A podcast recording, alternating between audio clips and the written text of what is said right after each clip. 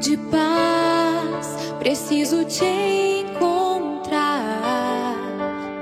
pois longe de tua luz não posso caminhar. Eu creio que é o teu querer que move o meu viver. Por isso, em tuas mãos. A palavra é de Lucas no quarto capítulo. Jesus, vindo a Nazaré, disse ao povo da sinagoga: Em verdade, em verdade eu vos digo que nenhum profeta é bem recebido em sua pátria.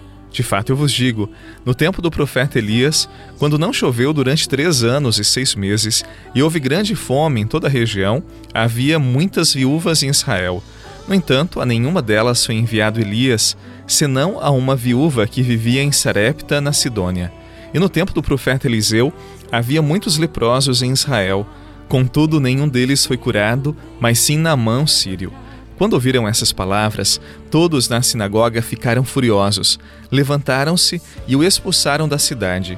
Levaram-no até o alto do monte sobre o qual a cidade estava construída, com a intenção de lançá-lo no precipício.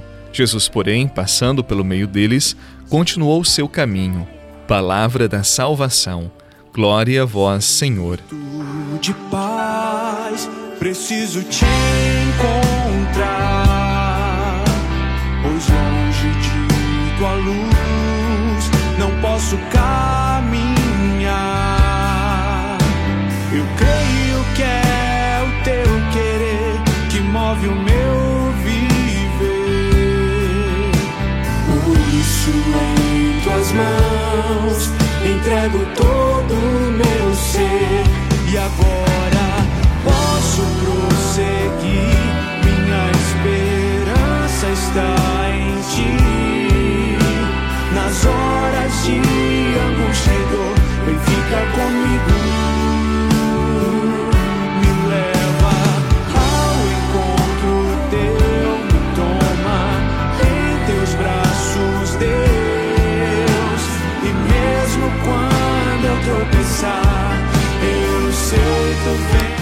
Hoje eu quero conversar com você sobre um drama que muitos de nós que cremos passamos.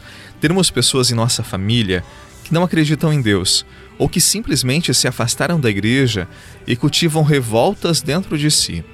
É difícil a semana que eu não acolha alguém que vem partilhar esta dor, por alguém do seu convívio que desconsidera a igreja ou que levanta muitas questões em relação à fé. E realmente é uma aflição para quem crê e convive com alguém assim que ama. Basta reparar a reação de Jesus no evangelho de hoje. Ele também passou por essa experiência e foi possível perceber de que isto mexeu com Jesus.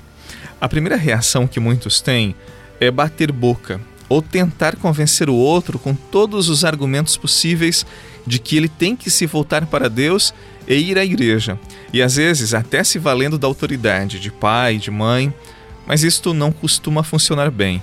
Forçar o outro não fará nascer nele a confiança e o desejo de ter fé, de ser de Deus, de ir para a igreja. Bater boca não funciona.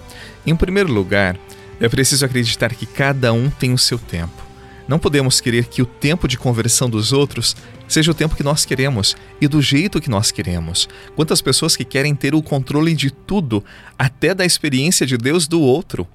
Ademais, não esqueça, Deus também age no seu tempo. Por isso, a primeira atitude, reze por esta pessoa. Sua oração terá poder, sim, a sua oração tem poder. Uma oração feita com fé, com amor, não é uma prece vazia. Seguramente ela chegará ao coração de Deus. Veja Santa Mônica. Ela rezou 30 anos pela conversão da sua família e alcançou esta graça. Se você quer bater boca, bata a boca na oração silenciosa, no seu quarto. Fale tudo para Deus, sussurre para Deus suas aflições, apresente a Ele aqueles que já não o querem mais. E Deus, sim, Deus vai escutar a sua prece.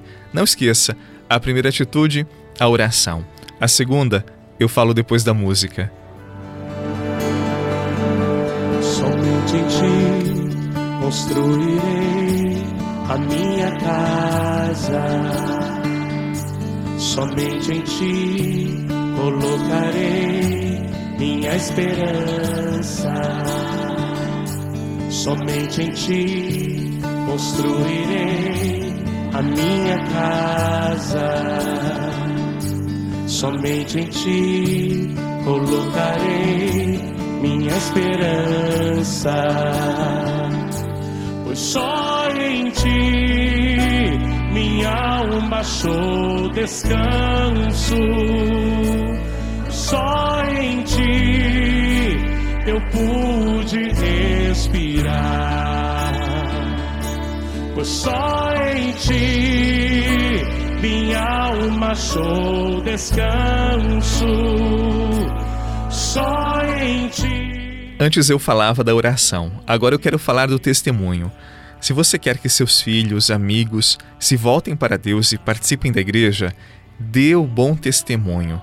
Seja uma pessoa transformada, amável, doce. Se você vai à igreja e volta ralhando com aqueles que ficaram em casa, você acha que algum dia eles vão querer ir para o lugar que você volta pior do que quando sai de casa? É claro que não. Então passe a acreditar que a melhor forma de você evangelizar sua família é no silêncio, é vivendo aquilo que sustenta a sua vida, a sua fé, a sua fé em Deus. Depois, quando vivemos a nossa fé com verdade, sem mentiras, sem hipocrisia, as pessoas param de fazer chacota, porque elas veem em nós verdade, compromisso, seriedade. E passada a fase da chacota, elas começam a nos respeitar e ver beleza na nossa prática de fé. Elas passam a ver verdade. E por fim, por verem beleza, por verem verdade, felicidade, comprometimento da nossa parte, elas vão querer seguir aquele que seguimos, aquele que abrasa o nosso coração. Confie, oração e bom testemunho. E o propósito quaresmal para esse dia é gratidão. Todos nós, se estamos vivos, é porque já fomos e somos muito ajudados. Os corações mais bonitos e que agradam a Deus são os corações gratos, que sabem agradecer. Muitos, infelizmente, muitos não reconhecem o bem que receberam, a mão estendida, o amor compartilhado, o tempo doado Hoje você vai lembrar das pessoas que mais ajudaram você até hoje. Depois, claro, agradecerá, seja por uma ligação, dando um abraço ou fazendo uma oração por esta pessoa. A gratidão seguramente é uma das expressões mais lindas de um coração que ama e se sente amado. Hoje, hoje seremos gratos. Em nome do Pai, do Filho e do Espírito Santo. Amém. Bom dia, paz e até amanhã.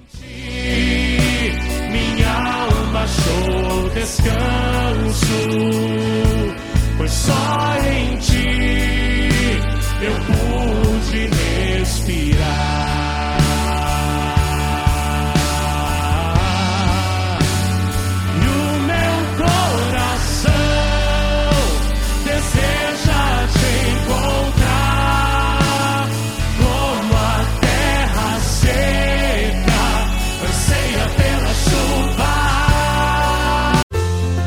Você rezou com o Padre Eduardo Rocha, pároco da Catedral de Tubarão.